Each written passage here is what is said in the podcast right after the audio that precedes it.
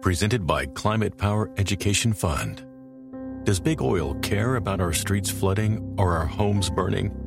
Not according to an ExxonMobil top lobbyist. Did we aggressively fight against um, uh, some of the science? Uh, yes. You know, we were looking out for our shareholders. They care about profits, not people. Learn more at polluters.exposed. Olá pessoal, sejam muito bem-vindas e muito bem-vindos a mais um episódio do nosso podcast Chega de Crise. Hoje, o nosso nono episódio e o nosso tema é Medo de perder o controle. Medo de perder o controle. Deixa eu já fixar aqui o nosso tema para todo mundo ficar sabendo. Quero saber aí se vocês estão me vendo bem, me ouvindo bem. Como eu prometi aqui nos meus stories, eu ia dizer o porquê da gente estar tá fazendo esse episódio de novo. A gente fez esse episódio aí no mês passado, lá no meu canal do YouTube. A decisão é passar o nosso podcast, a transmissão ao vivo do nosso podcast Chega de Crise aqui para o Instagram. Então, se você está me vendo ou está me ouvindo aí em outro local, meu Instagram é Pedro Costa, underline fala ansiedade. Legal, tô vendo uns joinhas aqui. Mas eu prometi no meu stories que antes da gente falar, a gente vai falar sobre essa questão do medo de perder o controle. E aí, como eu tava brincando, vamos falar da onde vem, do que se alimentam, de como se reproduzem e principalmente o que, que a gente pode fazer para lidar com esse medo de perder o controle, que pode ser um dos elementos aí permeando as nossas crises de ansiedade, as crises de ansiedade, essa preocupação e às vezes é, pode ser uma intenção é, que merece todo uma, um cuidado, mas às vezes ela pode estar provocando ainda mais as minhas crises de ansiedade, esse medo, essa questão do controle. Então a gente vai falar um pouquinho sobre o medo, vai falar um pouquinho sobre controle, principalmente nesse contexto da ansiedade. Pode nos ajudar a perceber certas origens que vai nos ajudar a, quem sabe, lidar melhor com esse medo e como o nosso nome já sugere, o podcast Chega de Crise é na intenção de ajudar as pessoas a darem um chega nas crises de ansiedade. Então a gente decidiu, pelo menos por enquanto, passar o podcast Chega de Crise aqui para o Instagram. E como eu falei nos stories, voltando aqui a história dos stories, eu disse que ia contar para vocês por que, que a gente está regravando de novo e já passar aqui de, do início uma dica é, que é muito simples. É, e ela é tão simples, é daquelas que é simples que é perigosa. Porque é tão simples que a gente não faz. Né?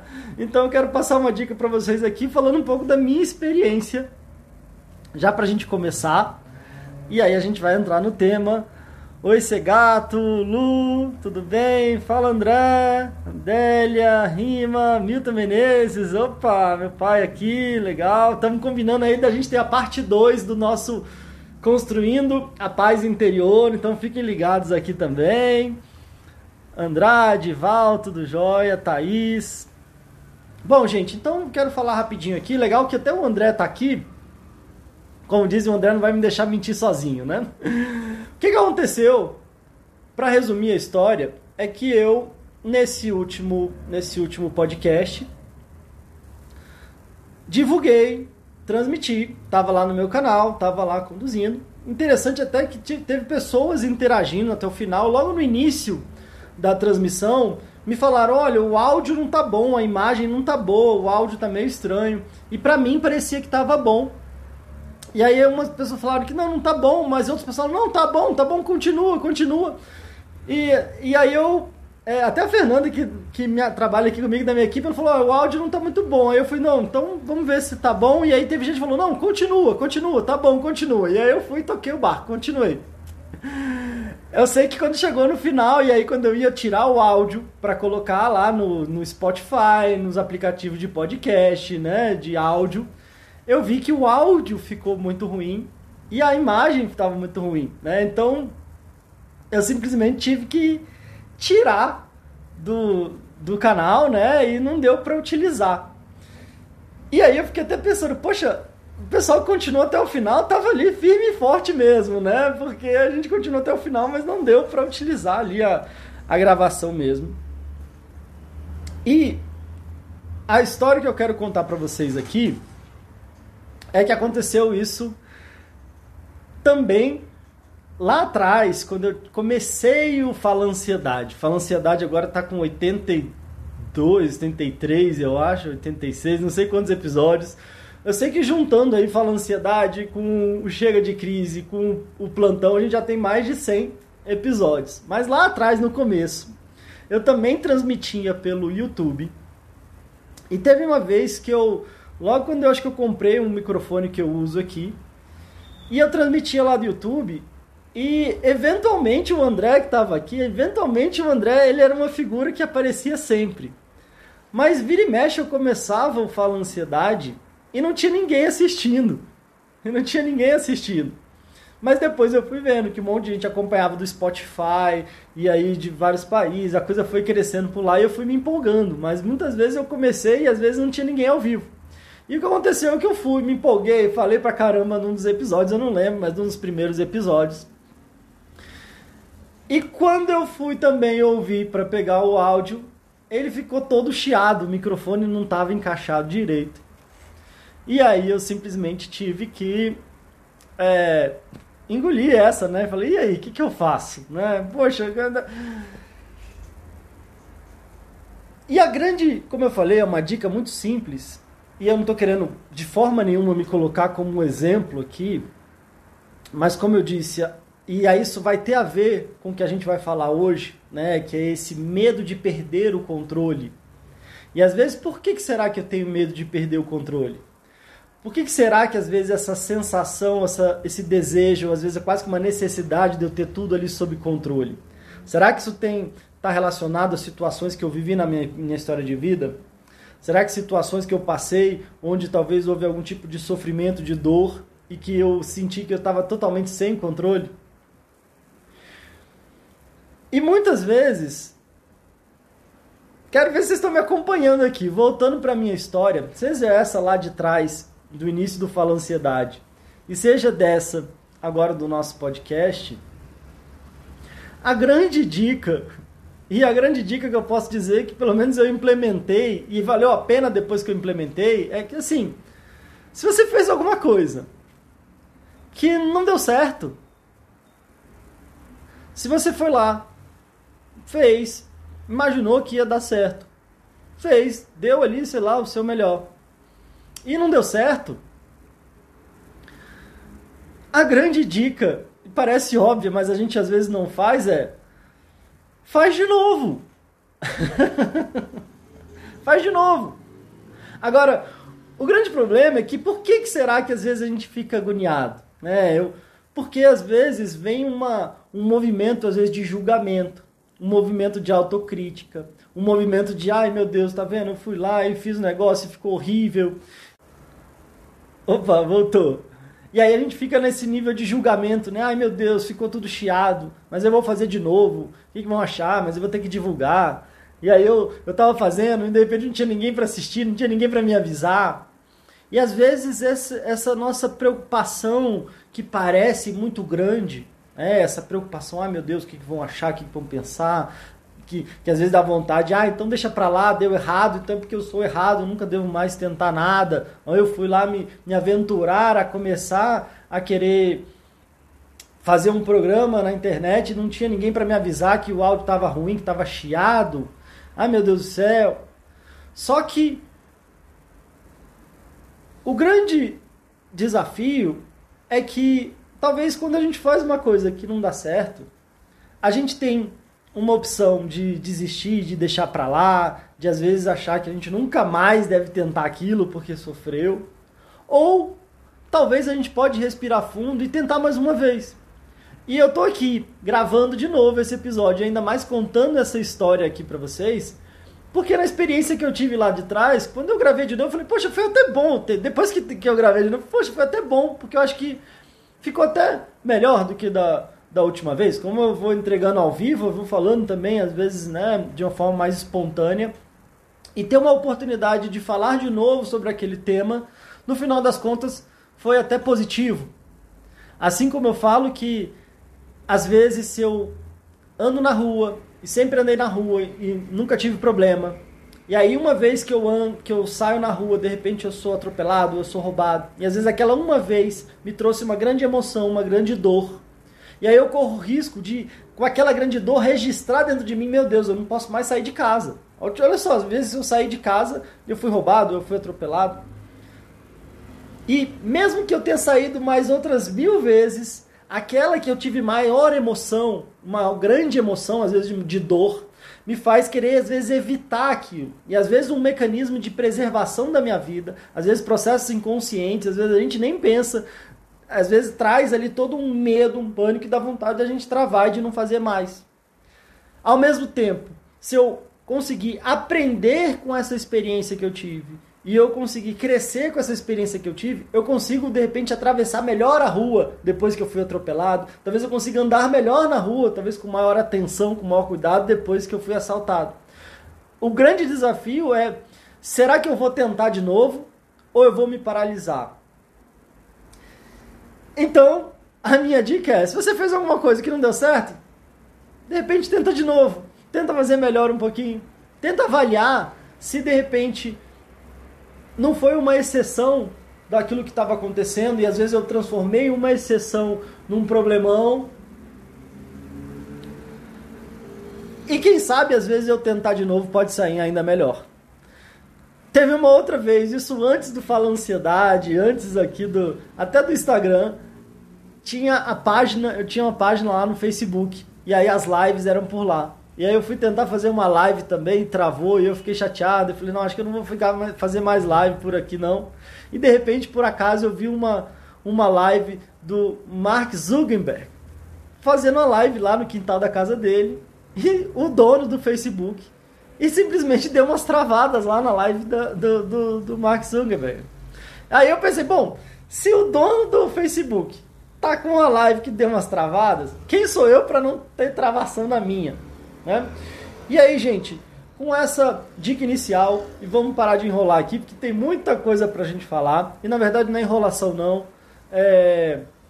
Meu convite aqui é que se você sair dessa live sem até pensar no tema medo de perder o controle, e você tentar mais uma vez uma coisa que de repente você fez e que não deu certo, talvez você deixou de lado, talvez eu já vou ficar feliz. E aí eu acho que essa, essa live, esse programa já valeu a pena tá bom? Mas nunca. Legal, sejam bem-vindos aí, o pessoal que está vindo aqui pela primeira vez. Desejo tudo de bom para vocês. E o nosso podcast Chega de Crise é justamente uma terceira linha editorial aí. A gente tem o nosso Fala Ansiedade, onde a gente traz temas falando sobre ansiedade. Depois veio o Plantão Fala Ansiedade, onde eu entro aqui ao vivo e vou respondendo perguntas e comentários. E aí depois, por último, como eu brinco, que foi o filho de coração aí mais novo, caçulinha, foi o podcast Chega de Crise. Estamos aqui no nono episódio e a ideia é ele ficar ainda mais orientado para ajudar você que está sofrendo com crise de ansiedade a dar um chega. Se você está afim de dar um chega nas suas crises de ansiedade, esse podcast é ainda mais para você. Além, sim, claro, do Fala Ansiedade e do Plantão também. Catarina tá falando aqui no, no Instagram da Clarissa. Oi, Catarina, tudo bom? Ela falou que fica, vai ficar apertando o coraçãozinho durante a live toda. Então, Catarina, conto com você e conto com vocês que estão ao vivo aqui também para ficarem à vontade de apertar no coraçãozinho. Isso ajuda o Instagram a entender que é um conteúdo relevante, que é um conteúdo bacana, que vale a pena espalhar para mais pessoas. Beijão para você, Catarina. Beijão. Gente, agora vamos lá. Quando a gente fala de medo de perder o controle, e aí é uma sensação angustiante. É uma sensação que às vezes vai dominando muito, principalmente pessoas que às vezes é, tiveram aí algumas primeiras crises de ansiedade, ou às vezes já estão avançados, já tiveram várias crises de ansiedade, talvez já estejam aí num processo tendo ataque de pânico, talvez já tenham sido diagnosticados aí com a síndrome do pânico. E essa sensação de perda de controle na hora da crise, essa sensação de, meu Deus do céu, o que está acontecendo comigo, que estou passando mal, o que está acontecendo? Isso é algo que às vezes vai acompanhando muito quem está vivendo esse processo. E como eu disse, pode estar tá sendo um elemento a mais de, ao invés de estar tá me ajudando na minha recuperação, no meu processo de, é, de me curar do que eu estou passando, desse adoecimento emocional, às vezes esse medo vai contribuindo para que esse processo se perpetue e continue ainda por mais tempo. Então a ideia do que a gente traz aqui hoje é justamente como é que a gente pode compreender melhor tanto esse elemento do medo quanto esse elemento do controle, para que a gente consiga lidar melhor com esse medo de perder o controle, inclusive com uma grande ironia, com uma grande ironia que essa questão do controle traz para quem sofre com ansiedade. Então, Primeira coisa aqui, quando a gente vai falar um pouquinho do medo, e aí eu até faço um paralelo com a ansiedade, que é o medo é uma emoção que ela tem a sua função, assim como a ansiedade tem a sua função. E às vezes uma pessoa que não tenha medo de nada e nem um pouquinho de medo de nada, talvez é difícil que essa pessoa até permaneça viva. Porque um certo grau de medo às vezes a gente nem fala medo, não, tem um certo receio, não, não. mas é um certo grau de medo é que às vezes no, nos, nos preserva, nos protege a nossa vida. É um certo grau de medo que faz a gente olhar para os lados ao atravessar a rua, que faz a gente tomar cuidado quando a gente está fazendo alguma coisa que envolve algum risco, ao dirigir, enfim, a fazer alguma coisa que tem algum risco. Agora, quando esse medo passa de certo ponto, aí ele para de me ajudar e começa a me atrapalhar aí ele começa a me paralisar e muitas vezes ele começa a me adoecer. Da mesma forma como a nossa ansiedade. A nossa ansiedade, que é principalmente relacionada a um, toda uma reação, de uma percepção que a gente tem às vezes de uma situação de ameaça, de alguma questão que de algo que está por vir. Então, um certo grau de ansiedade é o que pode me ajudar a estudar para uma prova. O certo grau de ansiedade é o que pode me ajudar a me preparar para uma palestra, para uma aula, para uma live. Um certo grau de ansiedade é que pode me ajudar a me organizar e a preservar a minha vida também, principalmente quando a gente entra muitas vezes naquela, naquele modo de resposta de luta ou de fuga, né? Que é um mecanismo que nos ajudou a preservar a nossa vida na, na nossa evolução como espécie, como seres humanos, nos milhares de anos, aonde a gente estava ali muito na lei da selva. Né? Então, de repente, a gente via um predador ou via uma situação e o nosso corpo se preparava para lutar ou fugir.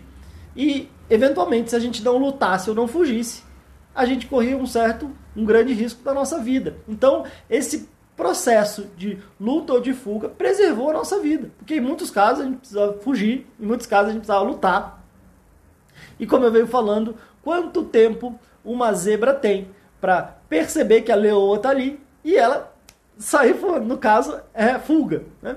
Então não tem muito tempo. Então são processos às vezes muito automáticos. Às vezes eu percebi uma ameaça e meu organismo já se prepara de tal forma para que eu consiga encarar aquele grande desafio, encarar aquela ameaça, seja fugindo, seja lutando, seja caçar, seja enfim, né? É, na minha sobrevivência. Agora, quando essa ansiedade, e aí quando a gente vive num outro contexto, agora não é mais na selva, mas às vezes um contexto de, de um boleto, de um relacionamento, de uma prova, de uma, enfim, de algum desafio, às vezes de uma viagem. E, o grande, e a grande questão é que com a nossa habilidade de imaginação, de criar, a gente não precisa de fato ver o, a ameaça ali, mas às vezes basta a gente pensar na ameaça, que o nosso corpo às vezes não difere o que a gente está vendo, o que a gente está imaginando, e essas reações começam a acontecer dentro da gente, e às vezes acontecer de tal modo que a gente é, não entende o que está acontecendo e fala: Meu Deus do céu, estou passando mal, estou morrendo, o que está acontecendo dentro de mim? Mas, em certo grau, essa ansiedade, assim como o medo, e como eu estou explicando aqui, ela nos preserva. Mas quando passa de certo ponto, e aí, se isso acontece de formas repetidas, há um, todo um, aí um, um desregular desse processo, dessas respostas, o que vai me adoecendo. Então, a grande questão aqui é mais numa questão de dose e numa questão de percepção de aonde que isso aqui já está me ajudando, onde que isso está me atrapalhando e como é que eu faço para reequilibrar. Seja a minha ansiedade, como a gente fala de forma geral, e agora de forma mais específica, como eu faço para lidar e compreender então esse medo? Que ele tem uma função, ele me preserva, mas muitas vezes ele pode estar tá me paralisando, ele pode estar tá me dificultando, e às vezes ele pode estar, tá, inclusive, fazendo com que, sem eu perceber, eu fique focando tanto naquilo que eu tenho medo, que eu fico me aproximando, que eu fico atraindo, que eu fico atraído por aquilo que eu não paro de pensar, que eu não paro de falar, que eu não paro né, de, enfim, de trazer para minha realidade, seja é, interna e às vezes até também realidade externa. Então, de uma forma bem resumida, eu quis falar um pouquinho dessa questão do medo e contextualizando com a ansiedade. E aí eu quero falar também sobre essa questão do controle. Para depois a gente juntar as duas coisas, que é esse medo de perder o controle. Inclusive, a gente entrou aqui já no embalo, né? É, a, a Segata comentou até, né? Queria me livrar desse medo, acho tão bobo. Pois é, Segato, é um desafio, né? Então já até te agradeço, porque eu ia perguntar para vocês aqui se vocês se identificam com essa sensação, se essa questão desse medo de perder controle é algo presente para a vida de vocês, vocês sentem que é, é um tema relevante. Então, Segato, já te agradeço aqui por você estar tá compartilhando e quem sabe o que eu estou trazendo aqui pode te dar alguma luz aí de como lidar melhor com isso, tá? E se vocês quiserem continuar comentando aí se isso é relevante para vocês, é, por favor, fiquem à vontade, tá? É, agora, falando um pouco dessa questão do controle, e como eu disse, tem uma ligação com essa historinha que eu contei, né, de ter achado que estava lá mandando braço na minha live, não dava para ouvir nada. Essa última teve até a gente seguindo, mas depois não deu para a gente compartilhar. E nesse grande desafio, nesse grande convite aí de a gente, será que a gente faz, sai correndo, deixa para lá, desiste, ou será que a gente tenta de novo? Essa questão do controle, e aí o pessoal comentando, né, a Cibele, eu sinto muito medo, né, o pessoal sim. Thaís tá dizendo que tá travando, espero que sim, Thaís. Se tiver travando, vocês me avisem, porque a última vez que ficou travando eu achei que não e aí teve que jogar fora o episódio. Mas vamos lá mas pelo jeito tá, tá seguindo bem, né? Essa questão do controle é algo que normalmente está presente em quem sofre aí com ansiedade. E como eu disse, muitas vezes é como se fosse um desejo, como se eu quisesse ter as coisas muito ali sob meu controle. E muitas vezes parece que é como se fosse não só um desejo, mas uma necessidade como se eu tivesse necessidade de ter as coisas sob o meu controle. E quando eu não tenho as coisas sob o meu controle, quando eu sinto que as coisas estão fugindo do meu controle, eu começo a me sentir mal. Eu começo a ter uma sensação de isso vai aumentando a minha ansiedade, às vezes vai aumentando a minha irritabilidade, vai aumentando a minha agonia. Como que tudo que eu planejei, que eu coloquei, que eu sonhei, que eu pensei, como é que você, como é que fulano ou ciclano não está fazendo aquilo que eu queria que ele fizesse? Por que, que não está fazendo sol? Eu programei tudo para fazer sol e vem essa chuva. Eu programei tudo para que fosse tal tal coisa. O grande desafio é que eu até comento, né, que às vezes a gente querer ter o controle de tudo é como se a gente quisesse abraçar o ar. Né? Então a gente vai e quer abraçar o ar. Então se você quiser tentar aí, é, Tenta aí na sua casa, tenta abraçar o ar e, e, e pegar o ar. E quando a gente vai pegar o ar, ele simplesmente não tá nem aí para que, querer ser capturado pela gente. Né? Então, quando a gente às vezes cria uma certa ilusão de ter controle ou, ter, ou alimenta muito essa necessidade de ter tudo sob nosso controle, é como se a gente estivesse querendo abraçar o ar e ficasse angustiado cada vez que o ar simplesmente escapole dos nossos braços. Agora, como eu disse, tem uma grande ironia nessa questão do controle. Tem uma grande ironia, e inclusive quando a gente vai trabalhar, e é o que eu estou dizendo aqui, é inclusive, é, tenho inclusive uma grande gratidão pelas várias pessoas que eu tive a oportunidade de poder acompanhar no atendimento individual. E me assusto quando eu falo esse número, mas foram sim mais, foram milhares de atendimentos mesmo. Então eu tive um privilégio de conversar com muita gente. E quando a gente vai indo além dos sintomas, além dos diagnósticos e vai aprofundando um pouco mais na realidade individual de cada um, eu fui percebendo que muita gente que traz adoecimentos e sintomas físicos e emocionais relacionados à ansiedade tinham muito é, para si esse desafio do controle. Então, às vezes, esse desafio do controle pode vir como comumente todo mundo fala, ah, um toque, um toque, um toque, e nem necessariamente às vezes pode ser aí um transtorno obsessivo compulsivo, que é o toque, né? mas às vezes pode ser, às vezes numa mania de limpeza, numa mania de organização, de eu querer deixar tudo muito ajeitado. Às vezes eu quero deixar muito ajeitado na minha casa, no meu quarto, na minha vida, eu quero deixar tudo muito ajeitado. Às vezes nos meus relacionamentos eu quero que todo mundo, né, tudo aconteça do jeito que eu quero, na minha casa, às vezes meus filhos, meu relacionamento. E, como eu falei, a grande ironia é que se eu vou alimentando muito essa questão do controle, se eu vou alimentando muito essa necessidade de controle, a minha ansiedade vai aumentando. E às vezes eu chego a um ponto de já estar com crise de ansiedade, às vezes tendo ataque de pânico, que o que, que é que acontece? E aí é que é o ponto da ironia que eu quero falar com vocês. Às vezes parece que eu quero tanto ter o controle de tudo que eu acabo não tendo controle de nada. Ou eu quero tanto ter controle de tudo que eu acabo, pelo menos às vezes por momentos, mas esses momentos que às vezes parecem uma eternidade, eu acabo perdendo o controle das questões mais básicas, ou às vezes das funções mais básicas do meu organismo e perder o controle das funções mais básicas, inclusive de, dessas que atuam sozinho.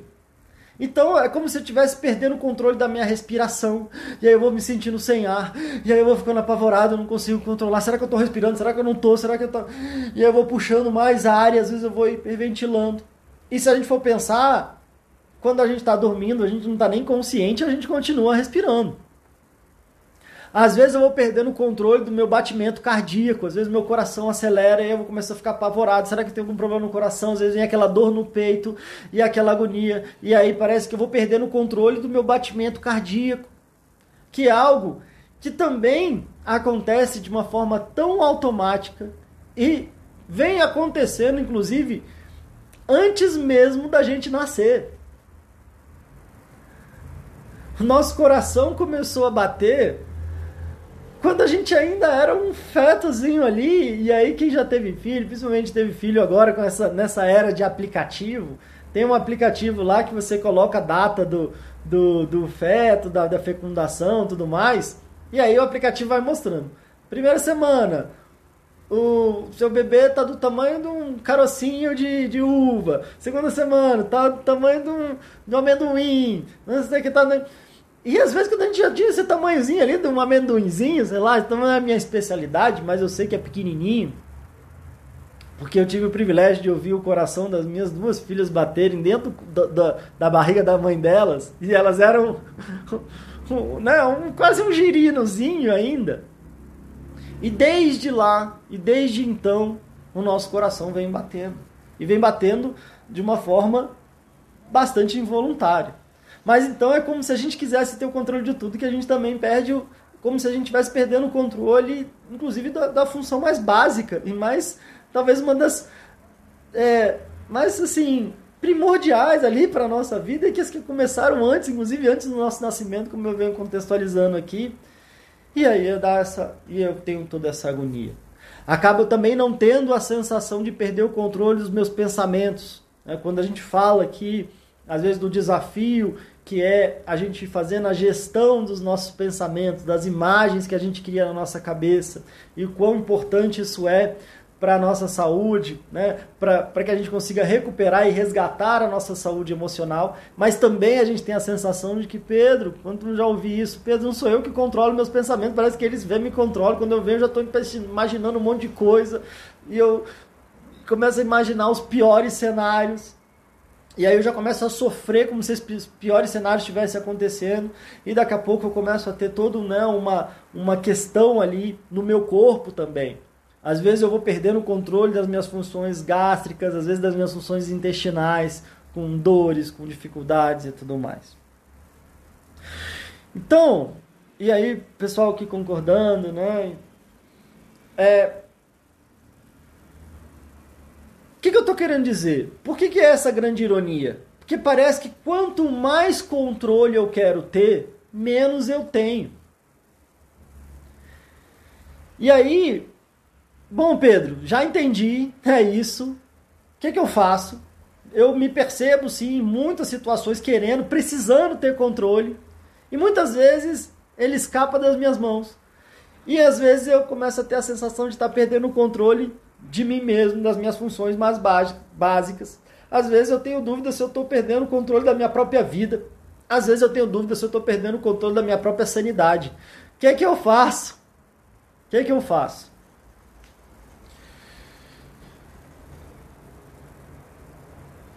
E aí, talvez um grande convite, e um grande convite, é que se a gente for para esse caminho de só mais controle, mais controle, mais controle, talvez venha só mais descontrole, descontrole, descontrole.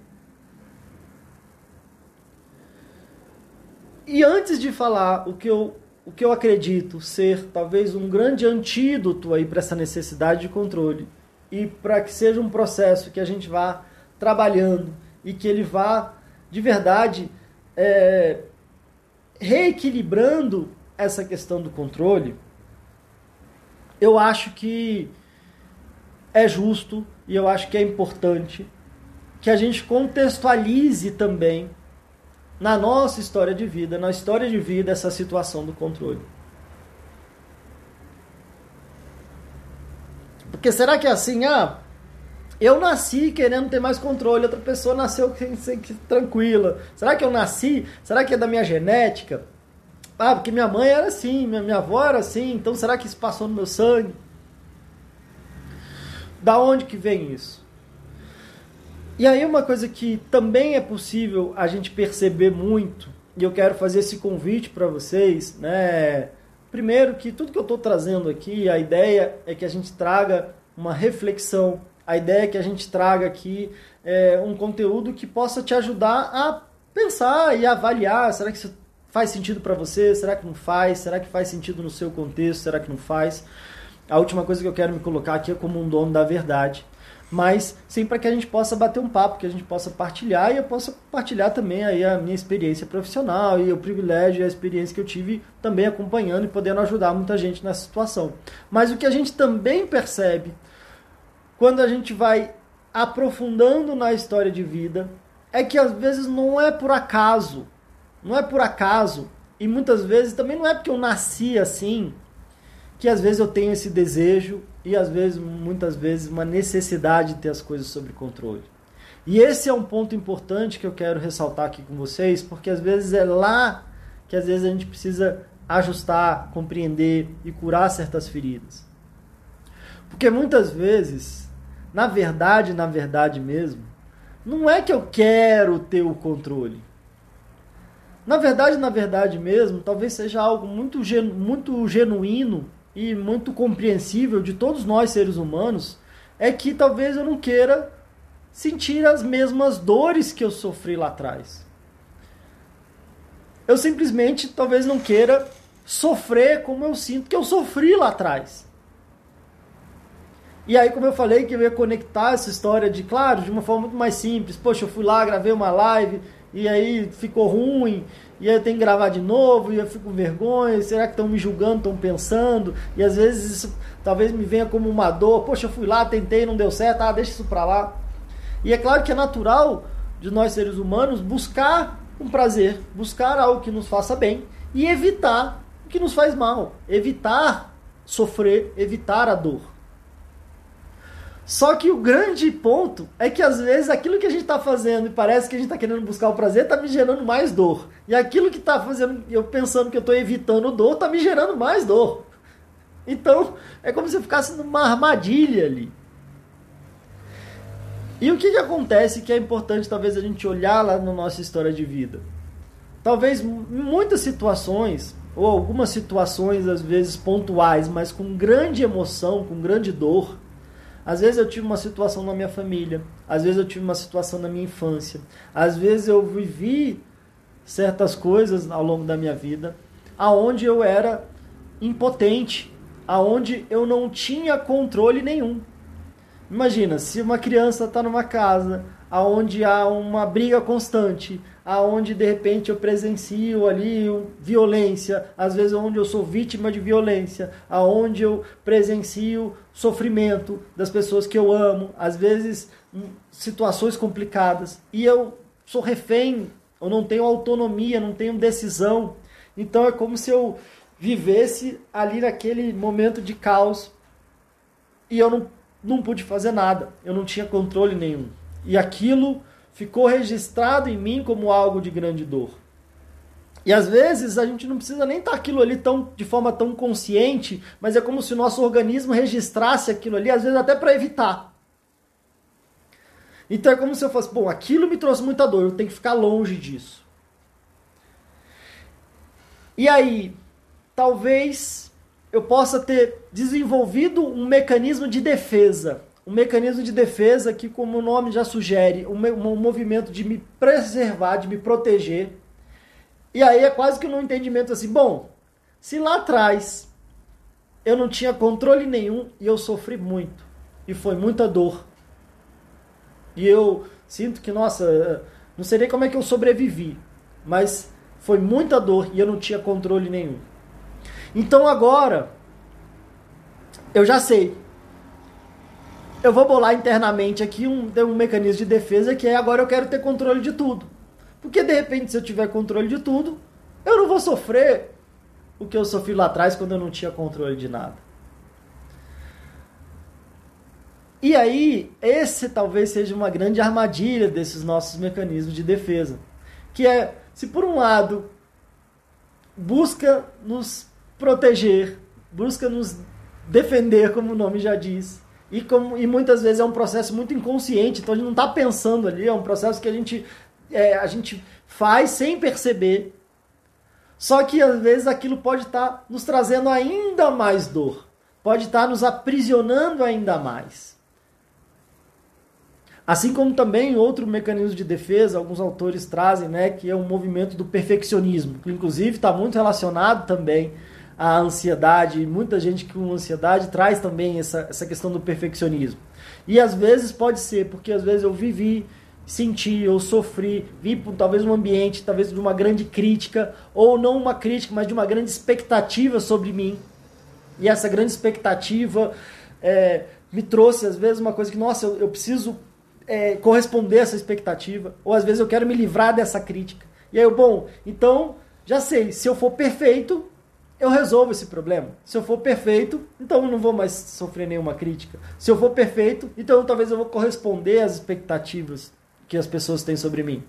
O problema é que nesse movimento de então querer ser perfeito para resolver esse problema de crítica ou de expectativa, eu acabo me tornando a pessoa mais crítica de mim mesmo que qualquer outro possa ser.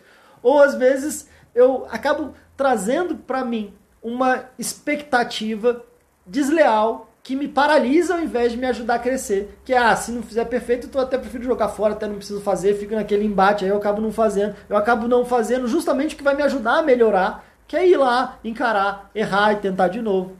Não deu certo, vamos tentar de novo, como a gente estava falando no início da história aqui. Mas às vezes a gente não quer tentar de novo porque doeu. Mas às vezes não tentar de novo dói mais ainda. Então, talvez Talvez esse seja um ponto central aqui da nossa conversa. A gente trazer consciência para esses processos inconscientes, para a gente perceber que aquilo que a gente está fazendo, de uma forma meio cega, meio automática, para tentar resolver um problema, talvez esteja sendo a causa de outros ainda maiores. E aí eu lembro que eu comentei é, isso nesse último episódio, que me veio na hora lá, o que não deu certo gravado, e eu quero falar aqui de novo para vocês. E aí legal que vocês estão estão se identificando, né? A Adelane falando que cobra, se cobra demais, eu sou assim, sofro muito com isso, está me descrevendo, é horrível ser assim, eu quero fazer assim, ser perfeita, né? Sou assim, a Thaís. Bom, gente, então, que bom, assim, eu, eu fico, acho fico feliz que vocês estão se identificando e eu quero que vocês fiquem felizes, felizes, porque eu quero dizer que isso tem uma saída. Não precisa ser sempre assim, e quando a gente traz consciência, a gente vai podendo trazer a luz da consciência para essa para esse quarto escuro, que às vezes são esses processos automáticos ou esses processos inconscientes que a gente vai adotando sem perceber. E aí a gente pode fazer um esforço consciente para ir desatando esses nós. Porque para ilustrar aqui, para tentar ilustrar melhor aqui, Aqui em, eu sou aqui de Brasília, e aqui em Brasília a gente tem a Papuda. Vocês talvez já devem ter ouvido falar da Papuda, que é um presídio aqui de Brasília, aqui perto de Brasília, aqui, né? Pensem aí, perto de vocês, aonde tem um presídio, um presídio aí de segurança, né, máxima, não sei lá se é máxima, mas um presídio. E aí imagina que eu começo a perceber, não, tô andando na rua, eu tô vendo jornal, tá tendo muito assalto, tá tendo é, muita insegurança. Então eu vou fazer o seguinte, eu vou chegar, vou lá na Papuda, vou bater na porta lá da Papuda. Ó, oh, eu queria falar com o diretor é o seguinte. Olha, tá muito perigoso aqui do lado de fora. Aqui do lado de fora tá muito perigoso, tá tendo muito assalto, assassinato, sequestro, sério. Por favor, você me me arranja uma cela, por favor, para eu ficar bem protegido aqui dentro. Imagino se eu vou lá e bato na papuda e peço uma cela para que eu fique bem protegidinho lá dentro preso. Provavelmente, se eu fizer isso, talvez eles queiram me mandar para um outra, uma outra instituição. Falei, esse cara não está batendo bem. E eu quis trazer essa ilustração porque muitas vezes é o que a gente anda fazendo sem perceber. Muitas vezes é como se eu tivesse me sentindo muito inseguro, tivesse sofrido com grandes dores, e aí eu quero me proteger construindo uma prisão em volta de mim. Eu acabo me aprisionando para me proteger. Só que às vezes, sem perceber, eu não vejo que eu tô preso. Eu não estou mais seguro, eu estou mais preso. E às vezes eu posso estar perdendo coisas, perdendo oportunidades que são que podem ser ainda mais dolorosas do que até aquilo que esteja me amedrontando. Então, o grande convite aqui para nossa reflexão é que se eu começa a perceber isso. E aí uma coisa que eu repito muito é que a gente só consegue mudar aquilo que a gente consegue encarar. Muitos dos processos terapêuticos, processos de autoconhecimento, que eu tento trazer nos meus atendimentos, nos meus treinamentos, enfim, é a gente tomar consciência, a gente perceber. Não perceber com julgamento, com crítica. Tá vendo? Eu sou um idiota mesmo, eu tô, eu tô indo na papuda me prender, eu tô merecendo ser internado mesmo, ou preso na papuda, eu tenho que ser internado. No...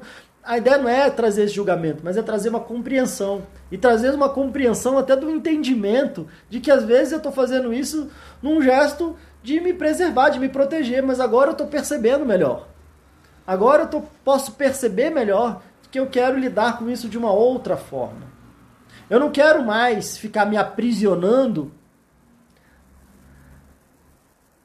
para ter uma falsa sensação de que tá tudo bem, de que as coisas estão sob meu controle. E se a gente tem um ano que traduz o quanto que a gente não está sob o controle é esse ano de 2020. Quem podia imaginar que a gente ia estar tá vivendo um ano como esse? E muitas das vezes a nossa ansiedade faz com que a gente sofra demais com coisas que não aconteceram, que não vão nem acontecer. E ao mesmo tempo que a gente não esteja preparado, não se sinta preparado para lidar com as coisas que de fato acontecem. Então, como está chegando bem no finalzinho já aqui da nossa live, eu quero falar qual que é então esse antídoto?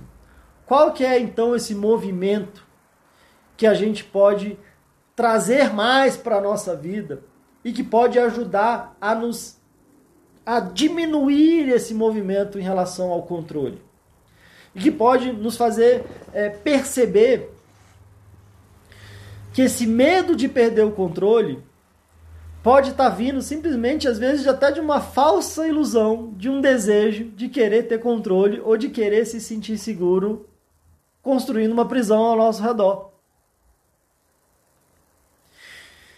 E aí o grande convite é a gente, ao invés de querer trabalhar e intensificar o controle, é a gente trabalhar e ir construindo a confiança. Quanto mais confiança eu vou desenvolvendo, quanto mais confiança eu vou trazendo para a minha vida, menor vai sendo a necessidade de ter controle e menor vai sendo a sensação de ansiedade, a sensação de medo. E aí a confiança, é, ela pode ser trabalhada de diferentes formas, em diferentes frentes. Confiança em mim mesmo, confiança no outro, confiança em algo maior. Se faz sentido para você, a fé é um movimento de confiança. Não é apenas um movimento de acreditar, mas é um movimento de confiança, de entrega. A gente tem um episódio nosso Fala Ansiedade falando sobre essa questão da, da fé, da ansiedade, não direcionando para algum contexto religioso, mas numa percepção, inclusive, até de, poxa, eu, eu quero trabalhar a minha fé, então eu, eu quero trabalhar a minha confiança. Posso confiar em mim, posso confiar no outro, posso confiar em algo maior, posso confiar na minha capacidade de lidar com as situações assim que elas vierem. E quando eu vou trabalhando a minha confiança, inclusive até a minha confiança em mim mesmo, eu vejo eu vou me permitindo não querer ter tudo tão amarrado, né? E aí eu posso talvez ir me abrindo para um movimento de uma maior espontaneidade, que talvez seja um eu me permitir ser eu mesmo e encarar os desafios assim que conforme eles vão sendo apresentados. Até porque se tem uma coisa que faz o medo crescer é não fazer nada, é nos paralisar, é nos trancar. Cada vez que eu me paraliso, o medo cresce. Cada vez que eu ajo, o medo diminui. Então, às vezes, exercitar minha confiança pode ser, às vezes, uma confiança no próximo passo. Às vezes eu não preciso ter a confiança e a certeza de que vai dar tudo certo, que vai ser tudo maravilhoso. Mas às vezes eu posso trazer confiança, posso trazer a coragem, que não é a ausência de medo, mas é agir apesar do medo e a confiança num próximo passo. E aí eu dou um próximo passo. E aí eu talvez construa uma força, uma confiança de dar um próximo passo. E aí talvez eu vá me libertando dessa prisão que sem perceber talvez eu mesmo venha vindo construindo para mim. Ou talvez eu tenha batido na porta de outras prisões aí. Nessa ilusão de proteção, nessa ilusão de controle. E aí não sei se vocês já viram aquela uma blusa, né, que é aquela é, relaxa, tá tudo sob controle, né? Relax, everything is under control. E aí tem uma outra que é assim, relax, nothing is under control. Ou seja, relaxa, não tem nada sob controle. e aí, inclusive, se a gente for pensar na finitude da nossa passagem aqui pelo menos aqui na Terra. Não quero trazer, principalmente no final da live, uma má notícia. Pode soar uma má notícia. Não quero que pegue vocês desprevenidos. Mas a gente não sai vivo dessa. Pelo menos não nessa forma aqui de carne e osso. Né? Então, toda essa sensação de ter as coisas sob controle, é, dessa sensação de querer controlar então os outros, de querer controlar o que a gente, né, de, de querer aprisionar as coisas, talvez possa estar fazendo com que a gente perca grandes oportunidades de viver a nossa vida enquanto a gente ainda tem, de trazer talvez mais confiança, mais alegria, mais espontaneidade, mais tentar de novo mas tentar mais uma vez. Quem sabe agora eu posso aprender com aquela vez, a gente pode tentar de novo. E aí, não que talvez a gente não vá encarar as dificuldades, não que talvez a gente não vá encarar é, situações difíceis, mas pelo menos talvez a gente vai parar de criar tantas situações difíceis ou ficar sofrendo com situações difíceis que nem aconteceram, mas ao mesmo tempo de alguma forma na nossa cabeça já estão acontecendo a todo momento e não é à toa que o nosso corpo fica desesperado reagindo como se o mundo estivesse acabando a cada segundo, né? Gente, agradeço aqui vocês estarem acompanhando. Milton aqui, controle é uma ilusão, né? Pois é, esse é o desafio Ilusão, Milton, meu pai aqui, eu estava animado, a gente estava falando aqui mais cedo da gente continuar o nosso projeto aí, vamos ver, é possível que agora no domingo, dia dos pais, às 18 horas, a gente faça a parte 2 da nossa, da nossa conversa, construindo a paz interior. Vai ser um privilégio, um prazer, ainda mais no dia dos pais, né? Quero agradecer a atenção de vocês aqui, pessoal se identificando bastante, né? Vamos pôr em prática. Boa, Adelaine, isso mesmo. Vamos pôr em prática. Quero fazer esse convite para vocês. Pensa agora, pelo menos uma coisa que você fez e que talvez não deu tão certo na primeira vez. Se a gente está tendo uma luz aqui agora, se você tem luz na sua casa, é porque o Thomas Edison não desistiu na primeira vez que deu errado quando ele tentou fazer a, a luz elétrica. Ele não desistiu quando deu 100 vezes. Ele não desistiu quando deu 200 vezes que ele tentou. Parece que quando chegou lá para 700, 800 vezes que ele tentou lá, porque ele foi experimentando né, na lâmpada ali, bota desse jeito, bota. E aí até o ajudante dele chegou assim, diz a história que o ajudante do Thomas Edison chegou e falou, Doutor Thomas, é, você desculpa aqui, mas vem cá, você tem certeza que você quer continuar com esse projeto aqui? Porque pelos nossos registros aqui já foram mais de 800, sei lá quantas tentativas e deram tudo errado. Tá dando tudo errado. Será que você não tá viajando? Ele não deve ter falado assim, mas ele deve ter pensado. Será que você não tá viajando nisso? Não, será que não tem uma coisa melhor pra gente fazer aqui? As lamparinas, as velas estão funcionando bem. O que, que você está inventando aqui? Já foram 800 vezes. E aí, olha que inspiração no Thomas Edison falou: Não, peraí, eu não errei 800 vezes. Eu só descobri 800 jeitos que não dão certo. Então eu estou mais perto ainda de descobrir o jeito que dá certo. E aí parece que quando foram mil e tantas, mil e poucas tentativas, acho que mil e cem, mil e duzentas, se não me engano, a última vez que eu fui pesquisar sobre isso, ele finalmente conseguiu encaixar tudo com a lâmpada, com o filamento, com não sei o que lá. E aí a gente teve a luz elétrica, né? E a gente tem aí hoje em dia a luz e, e várias outras coisas que talvez soavam maluquice e que talvez vieram de muita tentativa e erro. O que que não foi aprendido, o que que não foi realizado a partir de tentativa e erro? Então, o que eu quero convidar vocês aqui é pensar o que que teve uma coisinha que eu errei que ficou ali, mas eu não deixa para lá e que talvez você possa tentar de novo possa tentar mais uma vez, possa tentar mais algumas vezes, possa tentar de jeitos diferentes. A ideia não é ficar tentando sempre do mesmo jeito também, né? Bater na cabeça ali, mas será que não tem um jeito diferente? Será que eu não posso aprender com todas as outras vezes que eu aprendi como não são, então eu estou mais perto ainda de fazer melhor, de fazer a coisa acontecer, né? E eu quero agradecer muito vocês aqui. Se alguém assistiu aqui ficou chiada pra caramba essa, e não achar que essa ficou melhor, não me conta, como diz o, o Jerônimo Temer. Não me conta, porque eu quero ficar com a ilusão de que essa ficou melhor, né?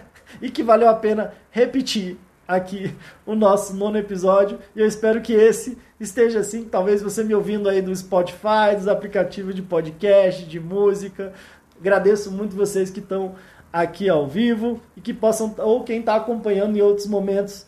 Se você for lá encarar esse desafio, coloca aqui nos comentários, me fala.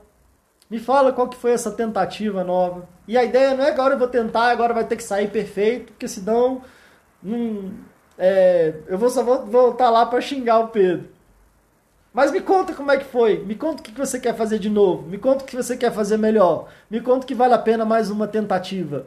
E estamos juntos aqui. Espero ter contribuído de coração. Agradeço o carinho de vocês. Gente, beijão. Fiquem de olho aqui no Instagram. Pedro Costa, underline, fala ansiedade. É por aqui que a gente vai avisando. A gente tem o canal do Telegram também. Mandei um áudio lá pro canal do Telegram. A ideia é tá alimentando ainda mais por lá também.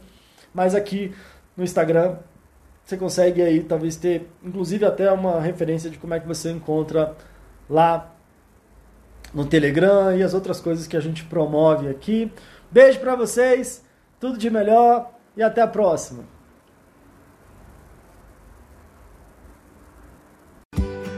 Now is the chance to use reliable energy to grow your money with the Dominion Energy Reliability Investment. Our new investment product offers competitive returns, no maintenance fees, and flexible online access to your money. Make the reliable investment in reliable energy. The Dominion Energy Reliability Investment. To find out more, go online to reliabilityinvestment.com. That's reliabilityinvestment.com. Switching to Geico is a good idea, especially when you consider everything. First off, Geico makes it easy to switch. They have licensed agents available 24 7 online or over the phone. But if it's so easy, you might start thinking everything is easy, even big wave surfing. And it's not. It's actually quite difficult. Well, if you switch to Geico, you could save hundreds on car insurance. And you could keep saving by bundling your motorcycle, boat, and RV, plus your home or renter's insurance. But saving money might lead you to make some questionable purchases, like a 20 foot feather boa. And do you know how hard it is to clean a 20 foot feather boa? Well, they do have an industry leading mobile app you can use to pay your bill, file and manage a claim, or add a new driver. But when life gets a little easier, it makes you too confident, and you start calling everyone ace. And you're better than that. Well, Geico has a 97% customer satisfaction rating and has been saving people money for 85 years. It's hard to beat that. But you're right. Switch to Geico. It's obviously a good idea.